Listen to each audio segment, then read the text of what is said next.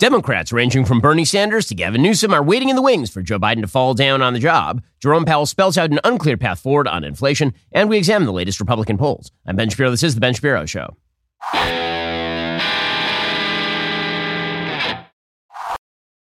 Ben Shapiro Show is sponsored by ExpressVPN. Protect your online privacy today at expressvpn.com slash Ben.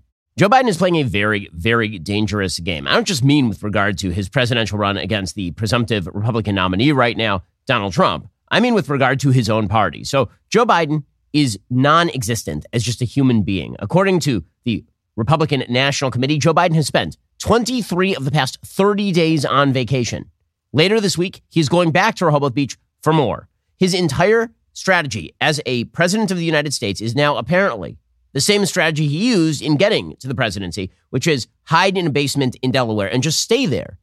Every so often, they open the coffin and they roll Joe on out and then they machinate his mouth for him, and then they move him back into his coffin, and then the door shuts, click. But here's the problem. There are a lot of Democrats who aren't particularly satisfied with all of this, particularly because the person who is backing up Joe Biden is also wildly unpopular in Kamala Harris.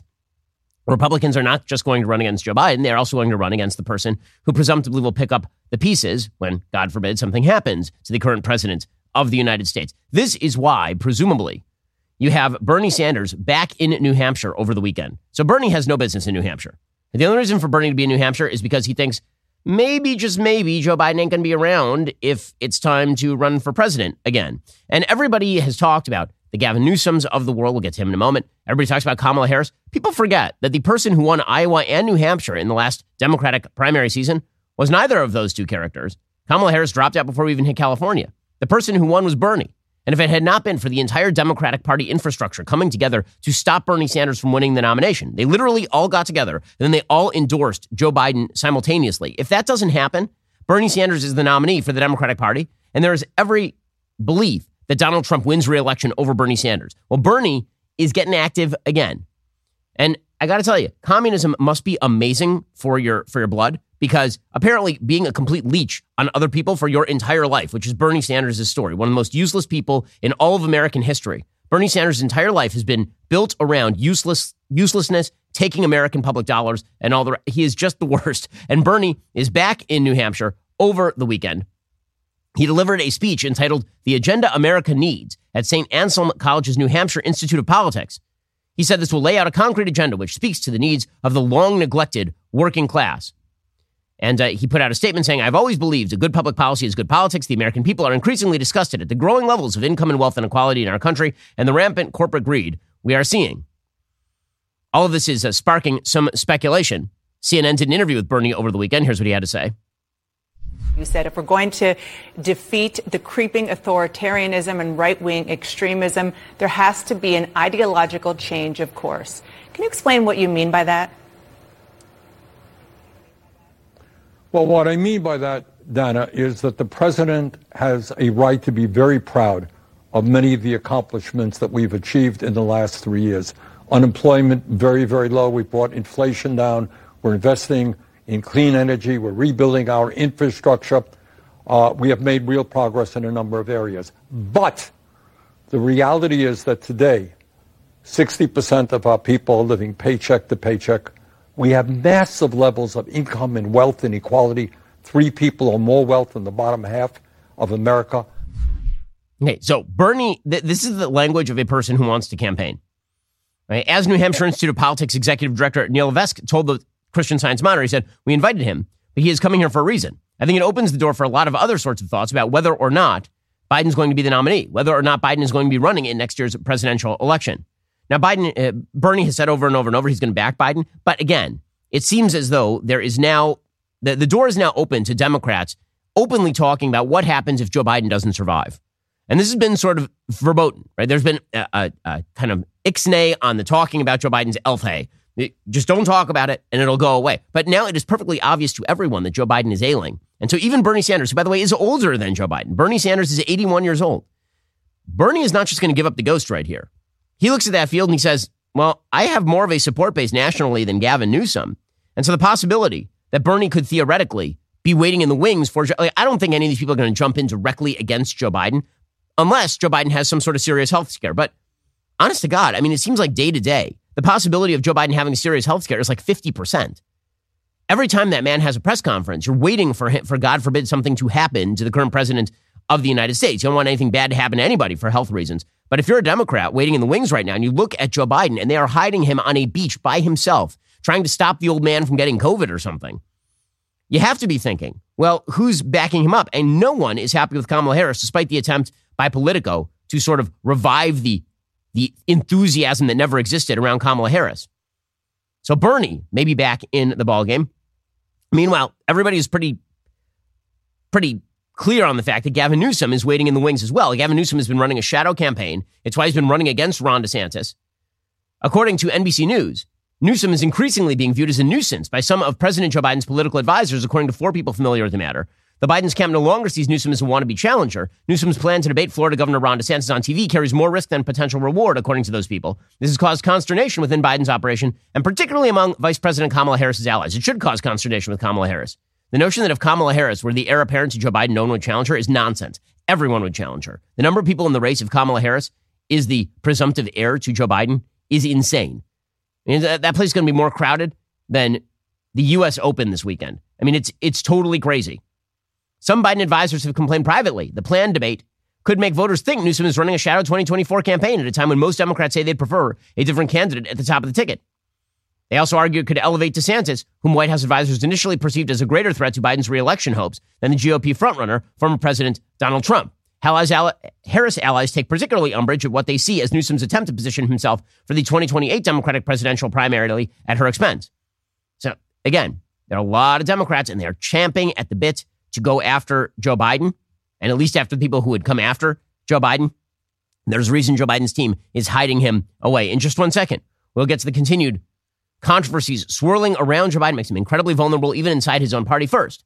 Is your cell phone in desperate need of replacement? You know the signs. You got that short battery life. Like literally every time you walk out of the house, your battery is down to 10%. And then you charge it, and then five minutes later, it's down to 10% again. It's time to put that old phone out to pasture. Upgrade to a new 5G Samsung Galaxy from Pure Talk for free. Get a free 5G Samsung Galaxy with two day battery life, edge to edge display, ultra strong Gorilla Glass when you sign up for Pure Talk's unlimited talk, text, and 15 gig data plan for just 35 bucks a month. Plus, it comes with mobile hotspot as well. If you're not using Pure Talk, you're simply paying too much money. Get all the data you could ever need for half the price of the big carriers on America's most dependable 5G network. Go to puretalk.com slash Shapiro for your free, super durable 5G Samsung Galaxy when you switch over to Pure Talk. Again, visit puretalk.com slash Shapiro. Make that switch to my cell phone company, Pure Talk. It is the official wireless partner of the Daily Wire. Plus, it's a company that actually doesn't hate your guts.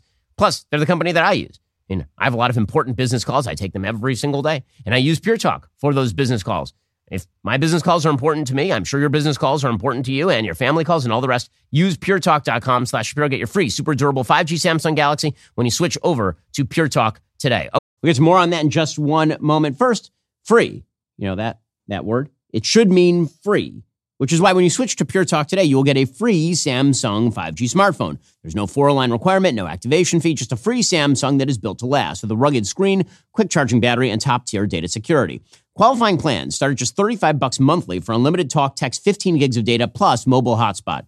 Pure Talk gives you phenomenal coverage on America's most dependable 5G network. It's the same coverage you know and love, but for half the price of the other guys. Pure Talk saves the average family almost $1,000 a year. Plus, with Pure Talk, you know you're spending your hard earned money with a company that aligns with your values. Let Pure Talk's expert U.S. customer service team help you make the switch today. Head on over to puretalk.com slash Shapiro and claim eligibility for your free brand new Samsung 5G smartphone. Start saving on wireless today. Again, go to puretalk.com slash Shapiro. Switch to my cell phone company. They have excellent coverage. That coverage has been getting me through the day for the last couple of years. They're awesome. They don't hate you. So what do you have to lose? Go to puretalk.com slash Shapiro and switch over today.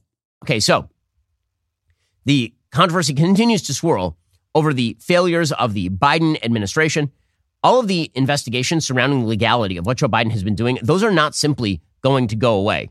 In fact, there's an article in the New York Post over the weekend that's pretty dicey with regard to Jack Smith. Jack Smith is, of course, the special counsel who's appointed to go after Donald Trump in multiple cases. He's got the Florida case over Donald Trump's mishandling, allegedly, of classified documents, and he's got the January 6th case up in Washington, D.C. Well, now, according to the New York Post, it turns out the White House counsel's office met with a top aide to special counsel Jack Smith just weeks before he brought charges against former President Trump for allegedly mishandling classified documents.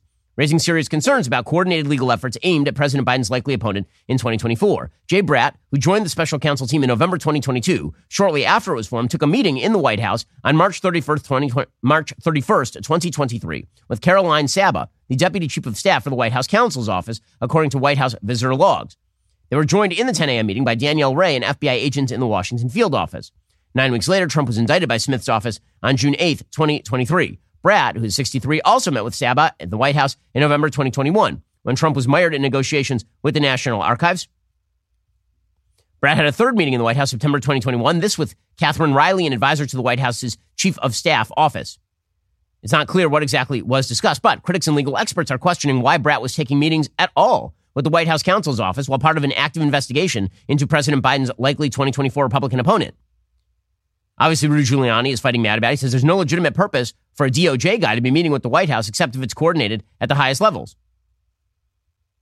Giuliani said that he believes that obviously this is some sort of coordination.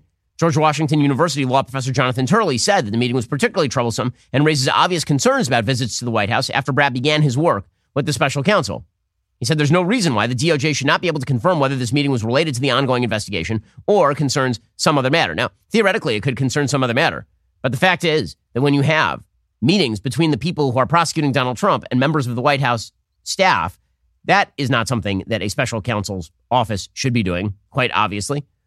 Meanwhile, on the other side of the ledger, the congressional investigations into Joe and Hunter Biden continue. Kevin McCarthy over the weekend, Speaker of the House, he was asked about shutting down investigations into Hunter or Joe Biden. He said, Of course, I'm not doing that. Walk us through your scenarios that you expect. Do you think we'll see a short term continuing resolution while you finish the appropriations process? Well, one of our goals is to change Washington. We're tired of these omnibus bills where Congress doesn't do their work like the appropriations. So in the debt ceiling, we put a provision in there. If you didn't do your job, there was a 1% cut across the board. It made a lot of members mad, but they're actually doing their work.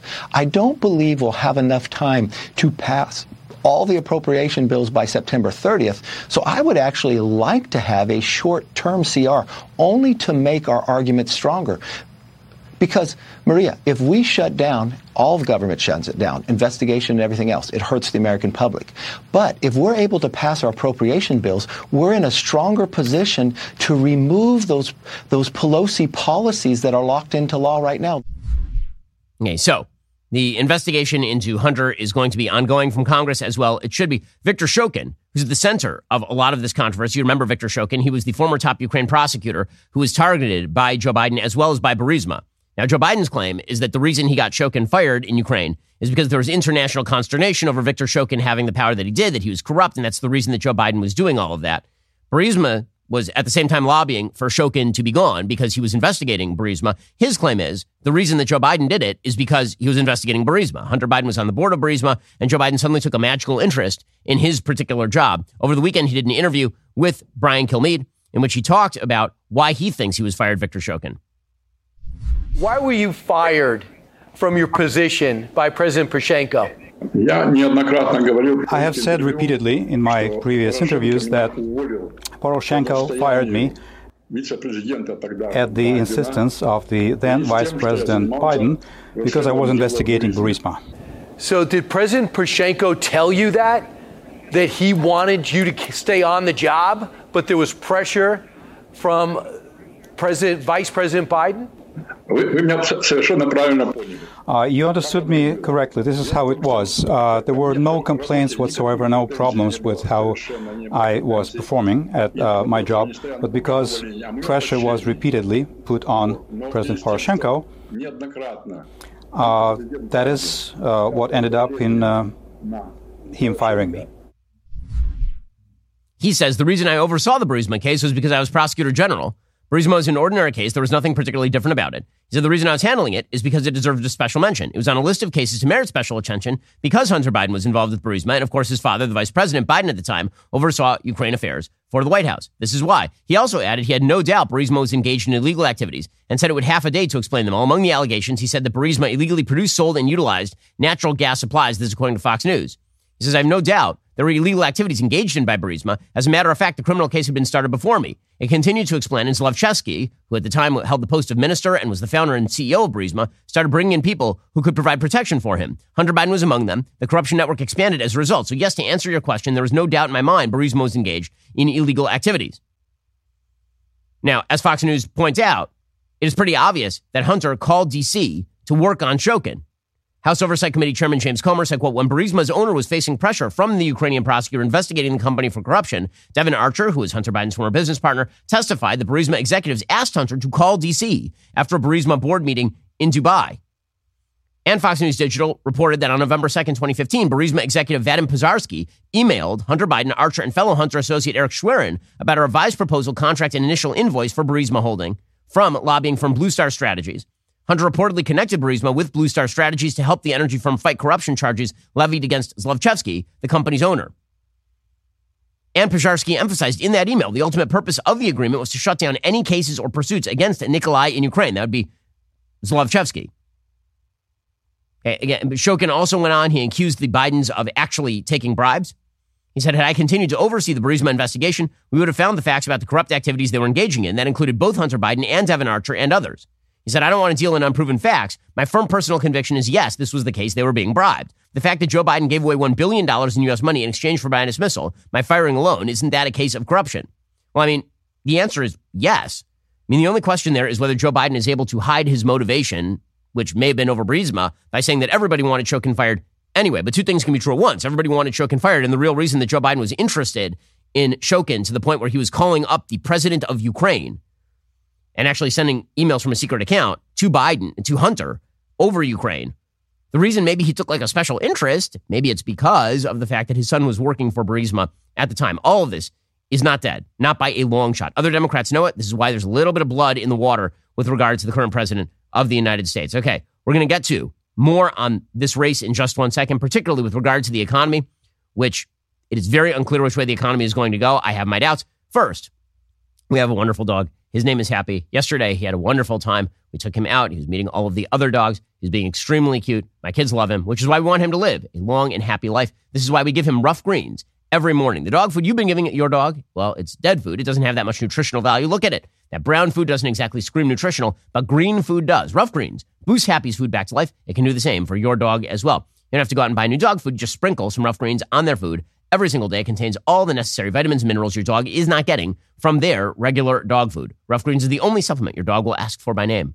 Ruff Greens, you get it? It's like it's a pun about rough. Naturopathic Dr. Dennis Black, the founder of Ruff Greens. He's so confident this product will improve your dog's health. He's offering my listeners a free jumpstart trial bag. Head on over to ruffgreens.com slash Ben. Let Ruff Greens bring your dog's food back to life. That's R-U-F-F greens.com slash Ben today or call 833 my dog 33 that's 833 my dog 33 again ruffgreens.com slash Ben today and get that free jumpstart trial bag today as well. We'll get to more on this in just a moment. First we're experiencing a lot of global instability as we plunge into primary season. How are you protecting your family in the middle of all of this chaos? The fact is there's one asset that has withstood famine war political and economic upheaval dating back to ancient times. That of course is gold it's not too late to diversify an old IRA or 401k into gold, and Birch Gold Group can help you with that. Birch Gold can help you create a well thought out and balanced investment strategy. They'll help you convert an existing IRA or 401k into an IRA in gold without paying a penny out of pocket. Diversify into gold today. Just text Ben to 989898 for a free info kit. With an A plus rating with the Better Business Bureau, countless five star reviews, thousands of happy customers, I encourage you to check out Birch Gold today. Text Ben to 989898. Claim your free info kit. Protect your savings with gold the way that I did. Diversification is always a smart business strategy, particularly in really tenuous times. This is a tenuous time. You should check out my friends over at Birch Gold. Text Ben to 989898. Get in touch with them today. Ask all your questions. Text Ben to 989898 to get started with Birch Gold. Okay, so meanwhile, the economy continues to be on sort of the edge here. So Jerome Powell gave a speech in Jackson Hole over the weekend. He's the head of the Federal Reserve. And I will say it once again the fact that our entire economy is run by a small cabal of human beings who preside over massive, enormous global economy breaking power with regard to central banking is despicable. It really is despicable. The gold standard used to take this directly out of the hands of bureaucratic quote unquote experts. I'm not saying these people are uniquely bad. What I am saying is the system of incentives is uniquely bad. The fact that the Federal Reserve has been tasked with simultaneously keeping inflation low and keeping employment high, it used to be that that was the job of, you know, legislatures. That was the job. And now, when you hand it off to the Federal Reserve, basically their job is to continue to backfill all the bad legislation coming out of Washington, D.C. Fiscal responsibility can only happen when you don't have a bunch of central bankers who are manipulating the switches behind the scenes. In any case, Jerome Powell, who everybody now watches like you watch a papal conclave after uh, trying to pick a new pope, you're just waiting for the smoke to emerge. And that's how we now watch these economic events, which is insane. So Jerome Powell in a room in Jackson Hole, Wyoming, because this is how, again, our macroeconomics is now done. He gave a speech talking about inflation and the interest rates. A lot of people are worried, particularly that the Federal Reserve and the central banks across the world are going to continue to raise those interest rates in an effort to quell inflation. And in doing so, they're basically going to clamp down on the ability of lenders to lend. They're going to increase standards for lenders because the money ain't going to be quite as easy to recoup. And, uh, and they're afraid that will tip us over into recession. Here is Jerome Powell over the weekend. 2% is and will remain our inflation target. We are committed to achieving and sustain, sustaining a stance of monetary policy that is sufficiently restrictive to bring inflation down to that level over time. It is challenging, of course, to know in real time when such a stance has been achieved. Okay, meanwhile, he says, is he going to give any guidance? I mean, we all know that he wants to bring inflation down to 2%. That's always the target rate for the Federal Reserve, which, by the way, is in and of itself immoral. Now, let me just point out that a 2% inflation rate over the course of 50 years is a 100% inflation rate, which is why everything is way more expensive in just pure dollar terms than it used to be. The fact that we deliberately inflate the currency in order to artificially jog consumer spending in this country is, a, is, is what we would call a shanda. It is something that is shameful. We should not be doing this. We are actively degrading people's savings in order to jog fake consumer spending, which does not actually generate innovation, by the way. What generates innovation is investment. What generates innovation is R&D. What generates innovation is not you buying an additional hamburger today. That doesn't generate the new products and services that make the world a better place. In any case, Jerome Powell then gave very little guidance. He basically just kind of said, well, you know, we don't know. You don't know. Nobody knows. As is often the case, we are navigating by the stars under cloudy skies. In such circumstances, risk management considerations are critical. At upcoming meetings, we will assess our progress based on the totality of the data and the evolving outlook and risks. Based on this assessment, we will proceed carefully as we decide whether to tighten further or instead to hold the policy rate constant and await further data. Okay, well, that's um, that is very edifying. In just one second, we'll get to what that means for the economy. First, if you're in a small business, very important to plan ahead. One of the best ways to do that, you have to use stamps.com to mail and ship. Stamps.com lets you print your own postage and shipping labels right from your home or office. It's ready to go in minutes so you can get back to running your business sooner. Stamps.com offers rates you can't find anywhere else, like up to 84% off USPS and UPS rates. Plus, they automatically tell you your cheapest and fastest shipping options. For 25 years, Stamps.com has been indispensable for over 1 million businesses. Get access to the shipping services you need to run your business right from your computer. No lines, no traffic, and no waiting. You can print postage wherever you do business. They even send you a free scale. You'll have everything you need to get started. Here at Daily Wire, we don't waste our time. We've been using Stamps.com since 2017. You should do the same. Set your business up for success. Get started today with Stamps.com. Sign up with promo code Shapiro. Get a special offer that includes a four-week trial plus free postage and free digital scale. No long-term commitments, no contracts. Just go to Stamps.com, click that microphone at the top of the homepage, enter in promo code Shapiro. Again, that's Stamps.com. Click the mic at the top of the homepage, enter code Shapiro, get started, save your business time and money. Get that special offer, including a four-week trial plus free postage and free digital scale. Go check them out right now, Stamps.com. Okay, so what does all this mean for the economy? Well, according to the Wall Street Journal, Powell's message wasn't terribly different from his previous comments, analysts and investors said. It wasn't music to the ears of many of the portfolio managers who have been crossing their fingers the fastest rate cycle in decades is finally at an end. Stocks rose Friday afternoon, a rare advance in an August slog for U.S. indices, but futures markets showed a greater expectation rates could stay higher for longer. They will. Okay, these rates are not going anywhere for a bit. At what point does the bond market provide competition to the stock market in the eyes of investors? Said David Donabedian, the chief investment officer of CIBC Private Wealth US. Right? The, the, idea would be that the stock market right now is uh, is still inflated a little bit. Although U.S. indices remain in the green for the year, this month has been difficult for investors in riskier assets. Signs of continued strength in the U.S. economy, a flood of Treasury debt sales, expectations the Fed could keep higher rates higher for longer, lifted government bond yields to decade plus highs. Traders on Friday assigned a 54% probability to the central bank lifting rates again by the end of the year. That's up from 32% that they estimated a week earlier. Again, the fact that everybody is now sitting around and reading chicken entrails as to what a bunch of central bankers are going to do with the rates is absurd. There is a natural rate of inflation. The natural rate of inflation occurs based on products and services and productivity. There's a natural rate to lending. Okay, natural interest rates exist. They are different from economy to economy. They are not consistent. They should not be set by any central point. It is amazing that many of the same free market economic thinkers who understand that no one cadre of people is capable of setting prices in literally any other area of the American economy believes that there is a cadre of people who should be setting the price of debt. That's totally insane. It's, it's not just people like me who believe this. Mohamed El-Erian of Allianz, he wrote a book a long time ago called The Only Game in Town, all about how basically central banks now control virtually all of economic policy. Well, they ain't going to be able to save. And this creates such a set of perverse incentives. The perverse incentive is if you're a member of the legislature, you just spend endlessly hoping the Federal Reserve is going to come in like mommy and kiss the boo boo. And it's basically Jerome's Powell job. Well, the problem is that means that everybody else out here who's trying to invest, we don't have an idea what Jerome Powell is going to do tomorrow. You're sitting around waiting for this guy to figure out exactly what the plan is for all the rest of our lives. And you don't even have a say in it because it's not an elected position. The fact that there is not more hue and cry about the outsized powers of the Federal Reserve is absolutely beyond me. Especially because it's not as though central bankers know what the hell they're doing. Again, whenever you have a small cadre of experts who say that they know exactly what they are doing, that is almost never the case. According to the Wall Street Journal, central bankers from around the world are finally getting the inflation slowdown they've been expecting, but they worry it won't last. That apprehension explained the uneasy optimism underlying their discussions here in the Wyoming mountains this weekend about whether interest rates have reached a summit. Federal Reserve officials are grappling with new economic cross currents. U.S. consumer spending has grown faster than they expected in recent months, buoyed by higher inflation adjusted wages. Stronger demand prompted concerns it might prevent inflation from falling further. But a recent surge in long term government bond yields combined with weakening growth abroad could help touch off a U.S. economic slowdown Fed officials have been trying to engineer by raising rates aggressively over the past 18 months. The problem is once you tip over that cliff, you don't know what's, you know, how far down it is. Meanwhile, China, they've destroyed their own economy. They've been doing that over the course of the last few decades. They've been hiding it with fake growth numbers based largely on borrowing extraordinary sums of money and then spending it on empty cities.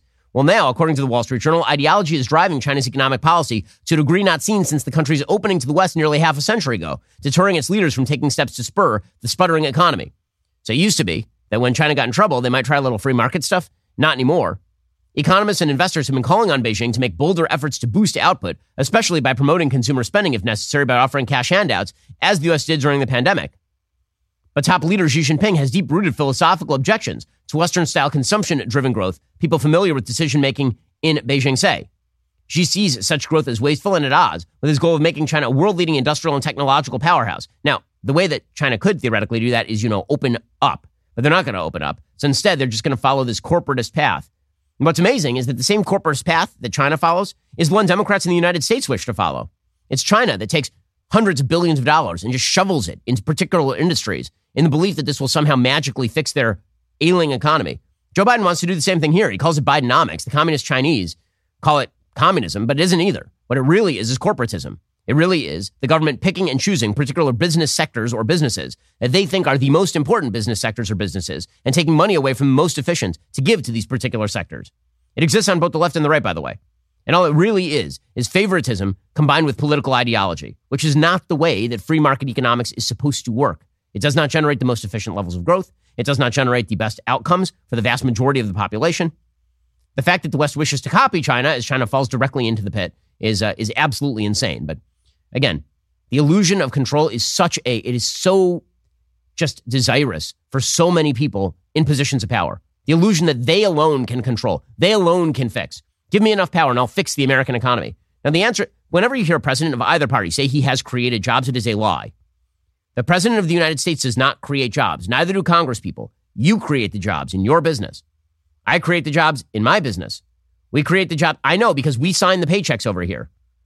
The fact that the federal government pretends that it creates jobs, the federal government can take away jobs by destroying the baseline preconditions for economic growth. And that is one of the things that happens when you participate in the economic favoritism and the corporatism that both parties engage in here in the United States and that is engaged in by some of the most economically fascist countries on the planet. By the way, all of this is having pretty dire effects not just on the world economy, but more specifically on the lower end of the world economy. You're starting to see a bunch of countries absolutely collapse in terms of emerging markets. Emerging markets are especially sensitive to Fed policy, according to the Wall Street Journal, because higher U.S. rates make riskier assets less attractive to investors. Right? You're not going to invest in Nigerian bonds if the money is just not as easy. So get ready for, for all those people who believe that the, the markets are on solid footing. I have um, I have a bridge in Brooklyn that is for sale at the moment. Okay. Meanwhile, on the Republican side of the aisle, Joe Biden is incredibly vulnerable. Even Democrats are noticing this, which is presumably why you have Bernie Sanders traveling to New Hampshire. Republicans are steaming toward a Donald Trump nomination. There's just no two ways about it. Right now, the 2024 presidential nomination, the update in the Real Clear Politics polling average has Donald Trump up 40 points over the rest of the field. There's been some sign that Vivek Ramaswamy is starting to recede back to the field, that Nikki Haley is starting to pick up a little bit of ground. The solid number two continues to be Ron DeSantis by pretty much all the available polling data right now. He continues to be number two. Pence is picking up a little bit of ground in some of the latest polls. By a little, I mean he's up to five or 6% in some of the latest polls. Nobody is within shouting distance of Donald Trump. After Donald Trump's pick was took at the, uh, at the Georgia courthouse, at the Fulton County courthouse, it wasn't the courthouse, the jail, at the Fulton County jail, he raised more money on that day alone than he had the entirety of the campaign, which is both, I would say, encouraging in the sense that Republicans are very, very motivated and a little bit discouraging in the fact that if you want Donald Trump to be president, probably you shouldn't want him to be president just because he took a mugshot. Now, as I said, the mugshot is an amazing, amazing marketing opportunity for Donald Trump. I talked about it on Friday. It's a great mugshot. if there is such a thing, it is a great mug. And there are. I mean, Frank Sinatra's most famously. Like there are great and iconic mugshots. This is an iconic mugshot. Well, Trump turned that Georgia mugshot into gold. According to Politico, Trump raised $7.1 million since he was booked at an Atlanta jail on Thursday evening, according to figures provided first to Politico by his campaign. On Friday alone, Trump raised $4.18 million. That is the single highest 24 hour period of his campaign to date, according to a person familiar with the totals. The campaign's fundraising has been powered by merch. It's been selling through the online store, which again makes sense. This is all people signaling to each other that they also wish to throw the establishment the giant orange middle finger. The campaign has also been prodding online donors with emails and text messages as well. Trump's campaign says it has raised nearly $20 million in the last three weeks based on the repeated charges against him. Now, as I said last week, the polling does not demonstrate that uh, Donald Trump is likely to win election based on this. It demonstrates that he is likely to win the nomination based on the based on the charges against him. But the fact is that most Americans, unfortunately, still believe that Trump should stand trial before the 2024 election. He has a court date in Georgia today. He has another one in D.C. today. All this is going to be about setting the timeline. The court date in D.C. is all about setting the Jack Smith January 6th case. Is that going to be before the election or after? His team is trying to argue he shouldn't be tried there until 2026, actually, which I think is unlikely. Meanwhile, in Georgia, it's not really about Trump, but there is a legal case against Mark Meadows that is ongoing there. Mark Meadows is trying to have that court move his case to federal court, and he's then going to claim that basically the supremacy clause prevents him from being tried in state court, that whatever crimes he supposedly committed, he committed as a federal official, as chief of staff to Donald Trump, and therefore he should be tried in federal court, not in state court. If Trump tried the same thing, that would at least foreclose the possibility that he would be tried and convicted in a state court, and then he'd be on the ballot, and then you have a real mess, a constitutional mess, because the president can't pardon himself of a non federal offense. But again, the polling does not show that the general public overall is incredibly warm toward Donald Trump's legal troubles. There are some people who are more warm than they otherwise would have been, but they were kind of lukewarm to begin with. Like I'm more animated on behalf of Trump because of the trials than I otherwise would have been. But I voted for Trump in 2020, so I can't vote for him twice. You look at the polling data from Politico, and what it shows is that 61% of Americans believe that Trump's election trials should take place before the election. 61%. Meanwhile, 51% believe that Trump is guilty of alleged crimes in the federal 2020 election subversion election case against 26% who say no. And those are not great numbers. Meanwhile, a plurality of respondents to Politico said a conviction in the case, 44%, would have no impact on their likelihood of supporting Trump, which makes sense. Again, you figure half of those people are pro, half of those people are against. But among people who said that the result would inform their vote, nearly one third of respondents, 32%, said a conviction would make them less likely to support Trump. That includes one third of independents. Only 13% of respondents total said a conviction would make them more likely to support Trump. That figure was more likely Republicans than not. And by the way, the numbers could go down because as the case drags on and as sort of the shock of Trump being indicted drags on, it becomes less shocking and more normal. And then this becomes baked into the cake. By the way, if you look at, at who is considered a, a villain in this particular case, here's, here's the polling data. Again, Politico Magazine Ipsos poll. Do you have a favorable or unfavorable opinion of the action statements and behavior of the following people regarding the cases against Trump? 58% unfavorable, 27% favorable. Joe Biden, 45% unfavorable, 36% favorable. That is a nine point gap negative for Biden. That is a 29% gap for Donald Trump right there. Jack Smith, to this point, still has more favorables than unfavorables, and so does the DOJ. So, if the hope here is that Donald Trump's legal cases are going to spur him to the presidency, again, I think there's a high possibility they spur him to the nomination, but I think that there's a much lower chance that they actually have the sort of countervailing effect that that a lot of people have said about impeachment. I've never bought the argument, by the way, that impeaching somebody actually helps them electorally. I still have yet to see the evidence of that. Uh, Bill Clinton was impeached in 1998. Maybe it helped Democrats a little bit in sort of the midterm elections. It didn't help Al Gore in 2000. And obviously, impeaching Trump twice didn't really make a difference on behalf of Trump in the 2020 election either. Meanwhile, there is a case afoot to now truly, eh, you want to talk about election interference? This would be true election interference against Trump. We'll get to that in just one second first.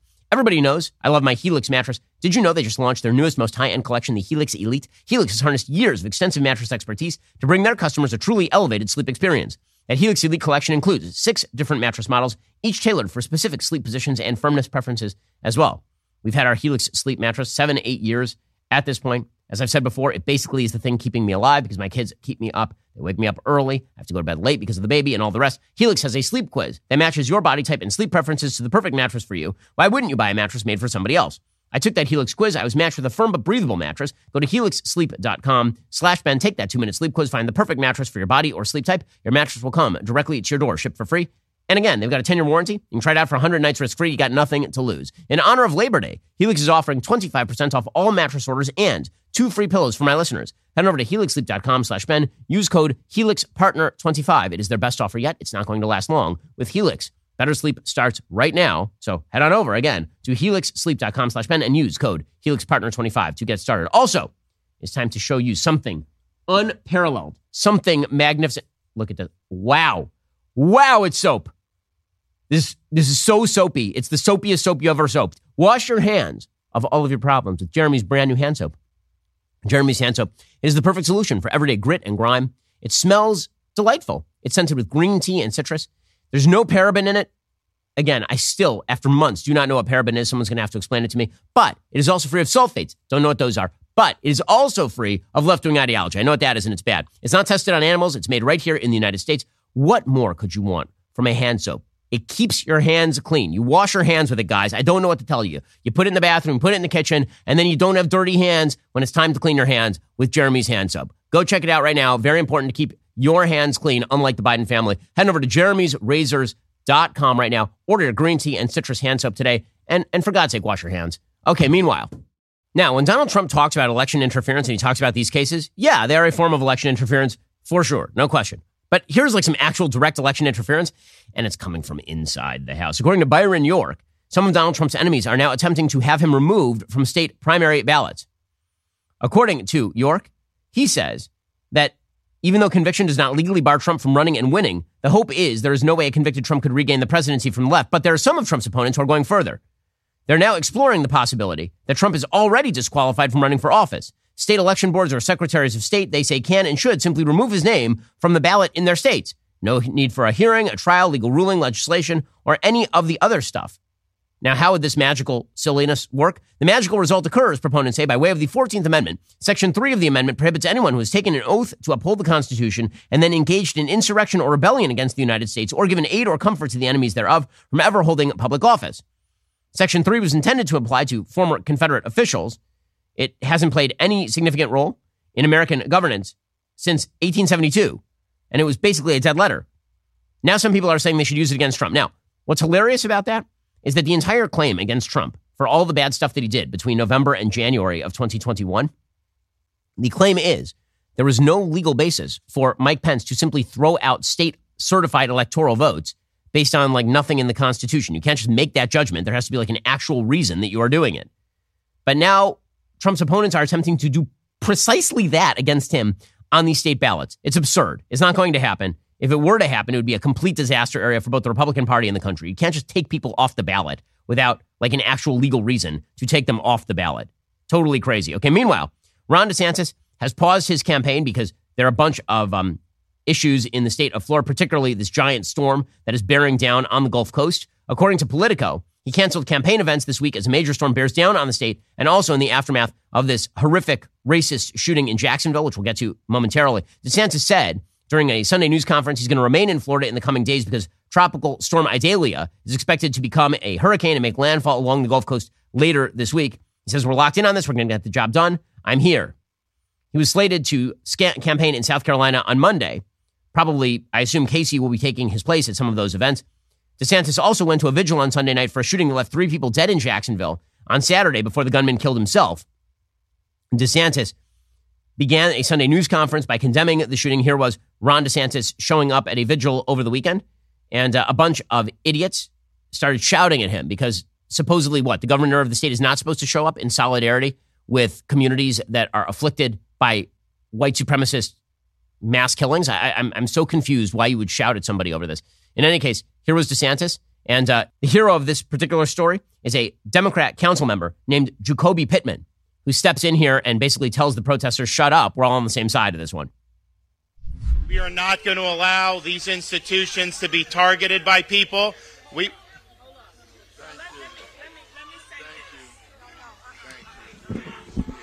Okay, listen, y'all. Let me let me tell you, we finna put parties aside. Cause it ain't it ain't about parties today. A bullet don't know a party. So don't get me started. Okay, this is one of the beautiful things I will say about living in Florida, and this is why there are DeSantis Democrats as well in the state of Florida, is that in Florida, when it comes to times of actual crisis, everybody is on the same side. By the way, that is the nature of what a community should be, is when there's a crisis, all this stuff goes to the wayside. The fact that there are people who are protesting when this sort of stuff happens. And DeSantis is not responsible in any way for this. His response has not been lackluster. It's not as though he went no comment and then went for a week on the beach while all this sort of stuff happened. Like this was absolutely apolitical. Good for this city councilwoman for, for doing that. Believe it or not, there are members of Trump's campaign who are cheering on all of this nonsense. The people who are protesting. Laura Loomer, predictably enough, who is desperate to be Donald Trump's press secretary, which for entertainment value uh, would be very, very high, I will say. Uh, she, of course, was uh, was celebrating people yelling at Ron DeSantis uh, for for being terrible enough to show up at this um at this particular event. She said, "I'm glad he was booed. He is disingenuous. Just an absurdity, obviously." She said, "While well, Governor DeSantis was heckled at a vigil for the victims of a shooting in Jacksonville, Florida Dollar General today comments he made back in July about Floridas are coming back to bite him in the ass. Come on, like seriously, come on." R- ridiculous kind of stuff, but DeSantis is doing what he's supposed to do. He's the governor of Florida. He's back in the state, and uh, and he is going to be there overseeing whatever happens with regard to this Florida hurricane. Meanwhile, it is worthwhile noting here that um, again in the state of Florida, Florida is a fascinating and, and complex state. I, I know because I now live here. I'm a resident, and um, you know this this particular shooting is is obviously it was motivated by white supremacy, according to the Wall Street Journal. Authorities in Jacksonville, Florida identified a local 21 year old Sunday as a white gunman who shot and killed three black victims at a Dollar General store before killing himself. An attack local and federal officials said was racially motivated. The gunman then shot himself. He was carrying a handgun and a military style semi automatic rifle with swastikas marked on it. According to the police, the Jacksonville sheriff, T.K. Waters, said this was pretty obviously motivated by, uh, by hatred of black people. Our community is grappling to understand why this atrocity occurred. I urge us all not to look for sense in a senseless act of violence. There's no reason or explanation that we'll ever account for the shooter's decisions and actions. His sickening ideology is not representative of the values of this Jacksonville community that we all love so much. We are not a community of hate. We stand united with the good and decent people of this city. We reject this inexcusable violence. And this agency will not rest until this investigation is complete and every available avenue of accountability has been exhausted. Okay, it is perfectly worthwhile to talk about the ideology of the shooter. The shooter did not have a criminal history, but in 2016 was named in a domestic disturbance call. In 2017, had to uh, be put on a 72 hour hold for a mental health evaluation. You know, I, I will point out at this point that whenever there is a white supremacist shooting, we know the motives like right away. And whenever there is a pretty obviously motivated anti Christian shootings, say in Nashville, Tennessee, just to take a quick example. We still don't have the manifesto of that shooter. And it has been how many months since all of that happened? Which seems bizarre to me at the, at the very, very least.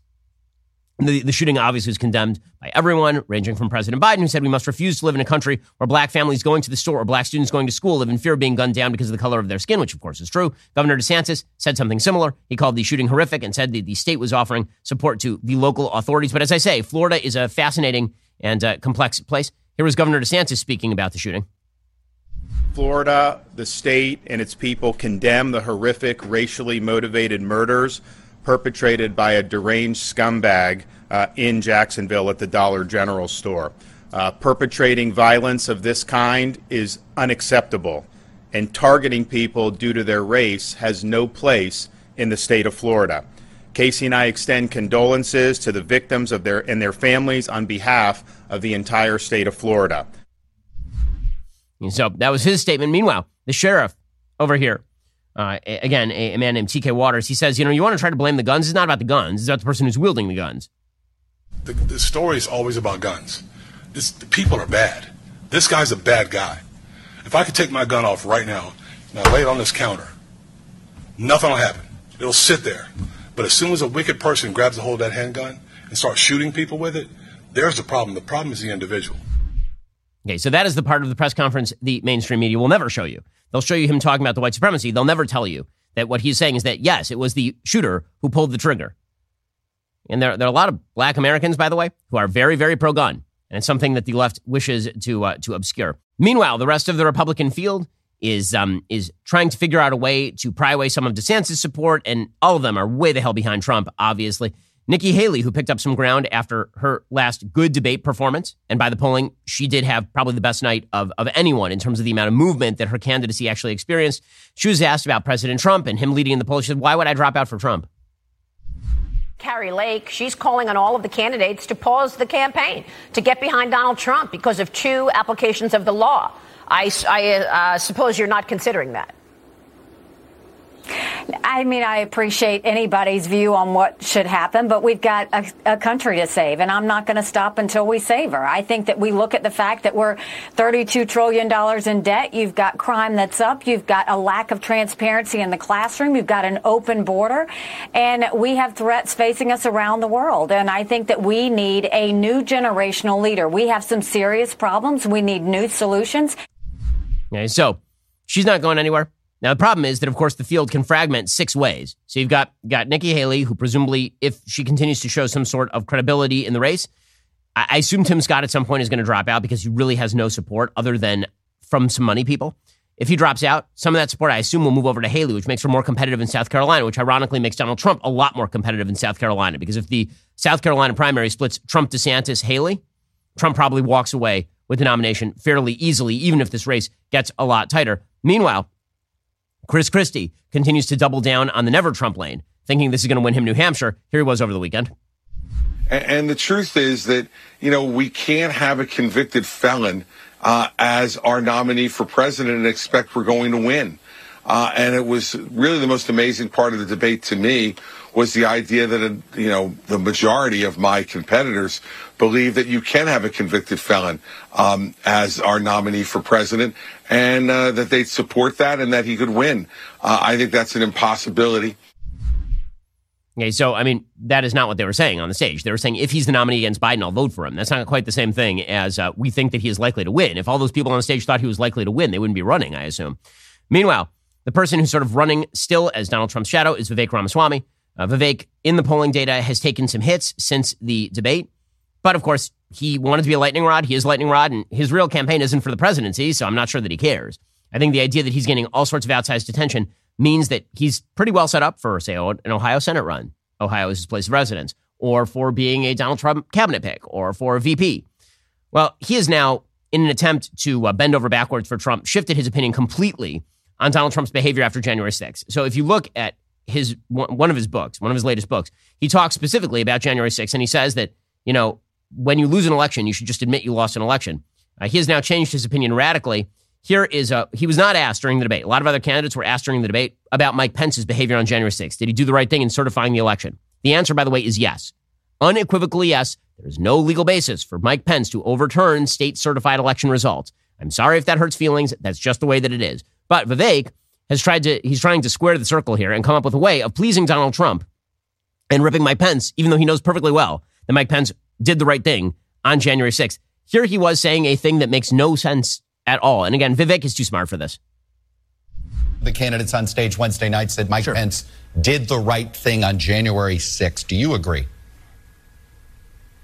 I would have done it very differently. I think that there was a historic opportunity that he missed to reunite this country in that window. What I would have said is this is a moment for a true national consensus where there's two elements of what's required for a functioning democracy in America. One is secure elections, and the second is a peaceful transfer of power. When those things come into conflict, that's an opportunity for heroism. Here's what I would have said. We need single day voting on election day. We need paper ballots and we need government issued ID matching the voter file. And if we achieve that, then we have achieved victory. And we should not have any further complaint about election integrity. So, what would you have done As, with Mike Pence? You would have so not certified the election? So, in, in my capacity as president of the Senate, I would have led through that level of reform. Then, on that condition, certified the election results, served it up to the president, yeah. President Trump, then to sign that into law, and on January 7th, declared the reelection campaign pursuant to a free and fair election. I think that was a missed opportunity, but that's the kind right. of spirit we're going to need to unite this country rather right. than sweeping those concerns under the rug. So just to get this straight, his solution was that on January 6th, after Donald Trump had spent two months lying that Mike Pence could unilaterally overturn the election, that on January 6th, he would have not certified the election on the condition that they pass a law doing all the things that I like. I like those things also, but that's not what the president of the Senate actually does. He doesn't initiate legislation. He's a deciding vote. He's not a senator. Okay. But according to Vivek, he should, you know, go outside his constitutional duty. He should start proposing legislation, Mike Pence, not certify the election in defiance of his actual job as the president pro tem of the Senate.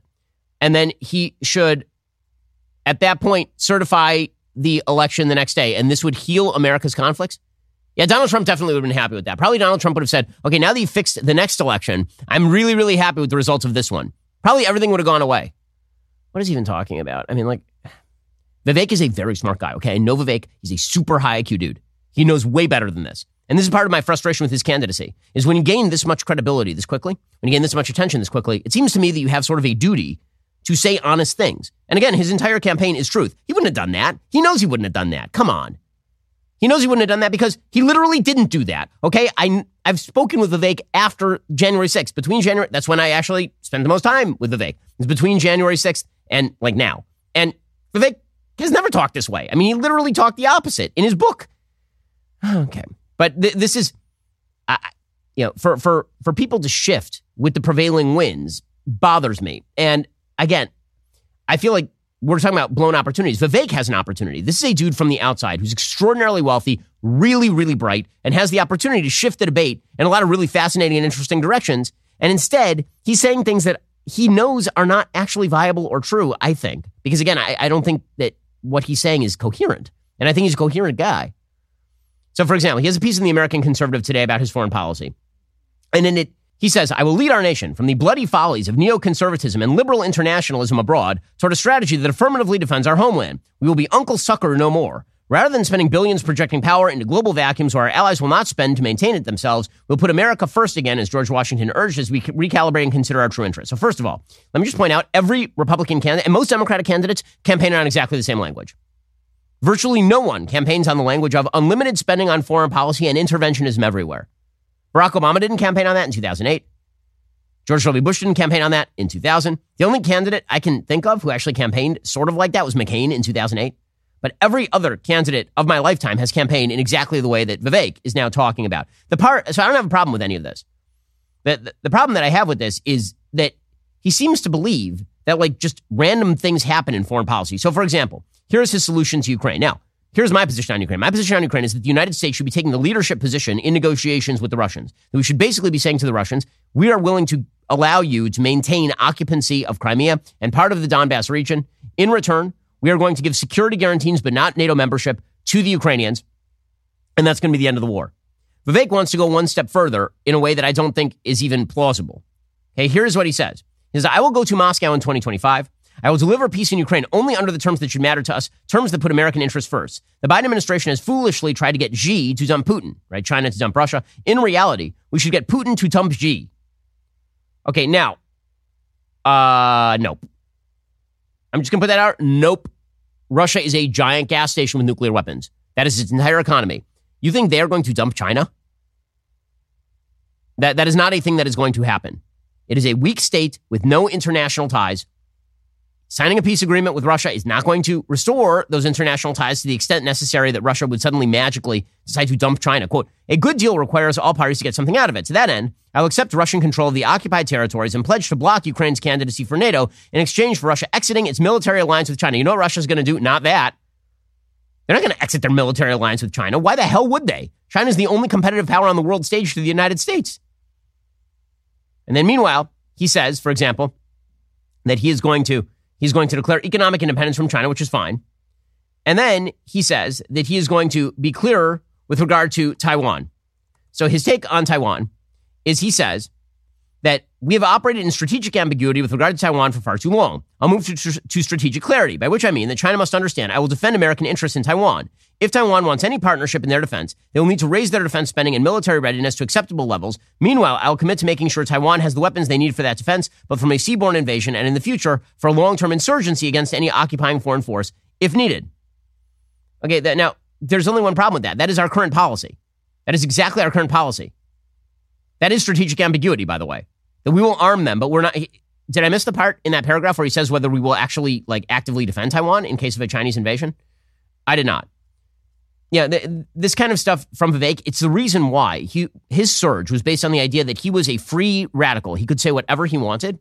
And then it appears that he's now saying things. He's got a little bit of audience capture. It seems like he's saying things that he wants people to think he believes, but it seems unlikely that uh, that he actually believes those things. And I think that's one of the things that came off on the stage the other night for Vivek. So my recommendation to him in this campaign, if he actually wants to take it, you know, as a presidential candidate, is stop trying to please President Trump personally and start actively saying the things that people need to hear because I think he has the strength of character to do all those things.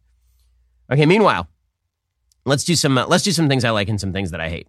So, things that I like. Over the weekend, I read a uh, you know, my my sort of brain relaxation is sports. Uh, I'm a big basketball fan. Rich Cohen, who's one of my favorite writers, wrote a great sports book called When the Game Was War. It comes out this week. Uh, it really is fantastic. So I th- this is like my early childhood. So it's about the 87 88 season. I was only three or four years old, but I remember all of these players because they all continued to play until the early 90s. This is like Bird, Magic, Jordan, Isiah Thomas, Charles Barkley, and all the rest. And the book is just a fun, fun read because Rich is a terrific writer. It moves really fast. And um, it, it reminds you of a time when uh, basketball was was less about the pretty and much more about the gritty. It's it's it's a lot of fun.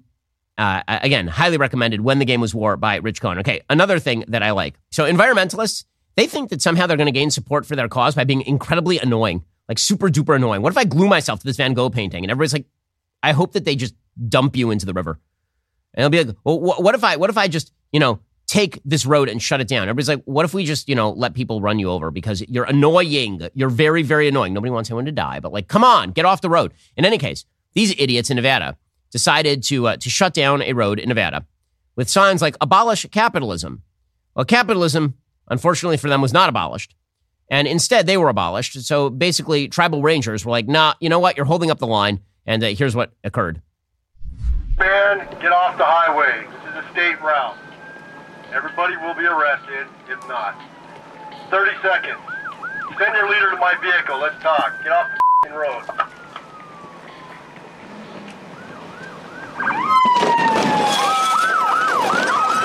Yeah. Yeah, that's the good stuff right there.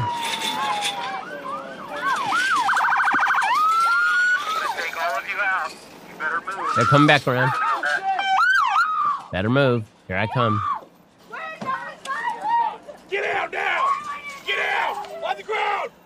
On the ground! now! Get on the ground! We're not move! Give me your last name and So who's threatening to get the gun? Okay, so all these people got arrested, as well they should be, and uh, good for the uh, good for the tribal rangers. By the way, did you see that line of cars? stupid jackass blocking like. First of all, uh, whenever there, this sort of stuff happens, people shutting down traffic, and it doesn't matter to the country, it doesn't matter the timing. Stop shutting down traffic. It's obnoxious. Not only is it obnoxious because other people have lives, you're not the only person with a life, but also it sometimes creates like medical hazards because sometimes there's like an ambulance on the way to somewhere. Stupid idiots. It, my only regret here is that uh, they didn't do it earlier, but good, good, good for them. Alrighty, we'll do a quick thing that I hate. Jen Psaki has been maintaining that no one is in favor of late term abortion, which is weird because you all want late term abortion, I noticed. So uh, she tweeted out on MSNBC, she tweeted out via X, no one supports abortion up until birth. To which I tweeted, excellent. Please name the legislation you would, pro- you would provide in order to prevent abortion up until birth. She did not answer that question because she doesn't have an answer. So here she was trying to explain herself, Jen Psaki. No one supports abortion up until birth. I wrote that because there is a pervasive and misleading talking point that is used by a number of right wing leaders, including presidential candidates on the stage, suggesting that Democrats are advocating for and even rooting for late term abortions of babies who could live outside the womb. Just take a listen to some of the answers in the debate on Wednesday night. We're better than what the Democrats are selling. We are not going to allow abortion all the way up till birth, and we will hold them accountable for their extremism. We cannot let states like California, New York, and Illinois have abortions on demand up until the day of birth. I would love is for someone to ask Biden and Kamala Harris are they for 38 weeks? Are they for 39 weeks? Are they for 40 weeks? This wasn't just some throwaway line for applause on the debate stage. This is a talking point Republican presidential candidates use repeatedly on the trail. Okay, um, because it's true. Nowhere in the segment does she actually rebut the idea that she would support legislation legalizing abortion until birth. Instead, she just goes with like, well, it doesn't happen all that often. That's not the question. The question is not whether abortion happens all that often close to birth. The question is, should it happen at all? And at what point should it become illegal? And she won't answer those questions. And neither will any other Democrat because the Democratic Party position is there shall be no legislation that restricts abortion at any point up until birth. That is the Democratic Party position. And yet she just denies it outright. It's an amazing thing. It, it, it must be fun to have your cake and eat it too that way. Where, where you clearly oppose any restrictions on abortion. And then when you're called on it, you're like, yeah, but I don't, but I don't like it. Well, I don't care whether you personally like it. I care whether you wish to make it illegal or not. We are in the business of public policy, are we not? It's, it's so dishonest. But, you know, she used to work for Biden, so there you have it. All right, guys, the rest of the show is continuing right now. You're not going to want to miss it. We'll be getting into the mailbag. If you're not a member, become a member. Use code Shapiro checkout for two months free on all annual plans. Click that link in the description and join us.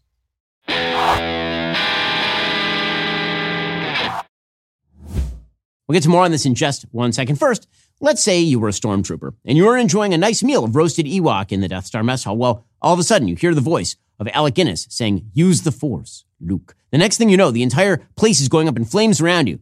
And it's at this moment you really wished you had life insurance. Make life insurance part of your financial planning this year. Start shopping right now with Policy Genius. Find the right policy and protect your family. Policy Genius makes it easy to compare life insurance quotes from top companies and find your lowest price. Luckily, Policy Genius helps you compare your options from top companies and their team of licensed experts. Well, they're on hand to help talk you through it. No added fees. Your personal information remains private. It's super satisfying to check life insurance off that to-do list. A good life insurance plan can give you peace of mind that if something happens to you, God forbid, your family will be able to cover mortgage payments, college costs, or other expenses. Life insurance through your workplace might not offer enough protection for your family's needs. It's not going to follow you if you leave your job. Head on over to policygenius.com right now. Save time and money. Give your family a financial safety net with Policy Genius. Head on over to policygenius.com slash Shapiro or click that link in the description. Get your free life insurance quotes. See how much you could save. That's policygenius.com slash Shapiro.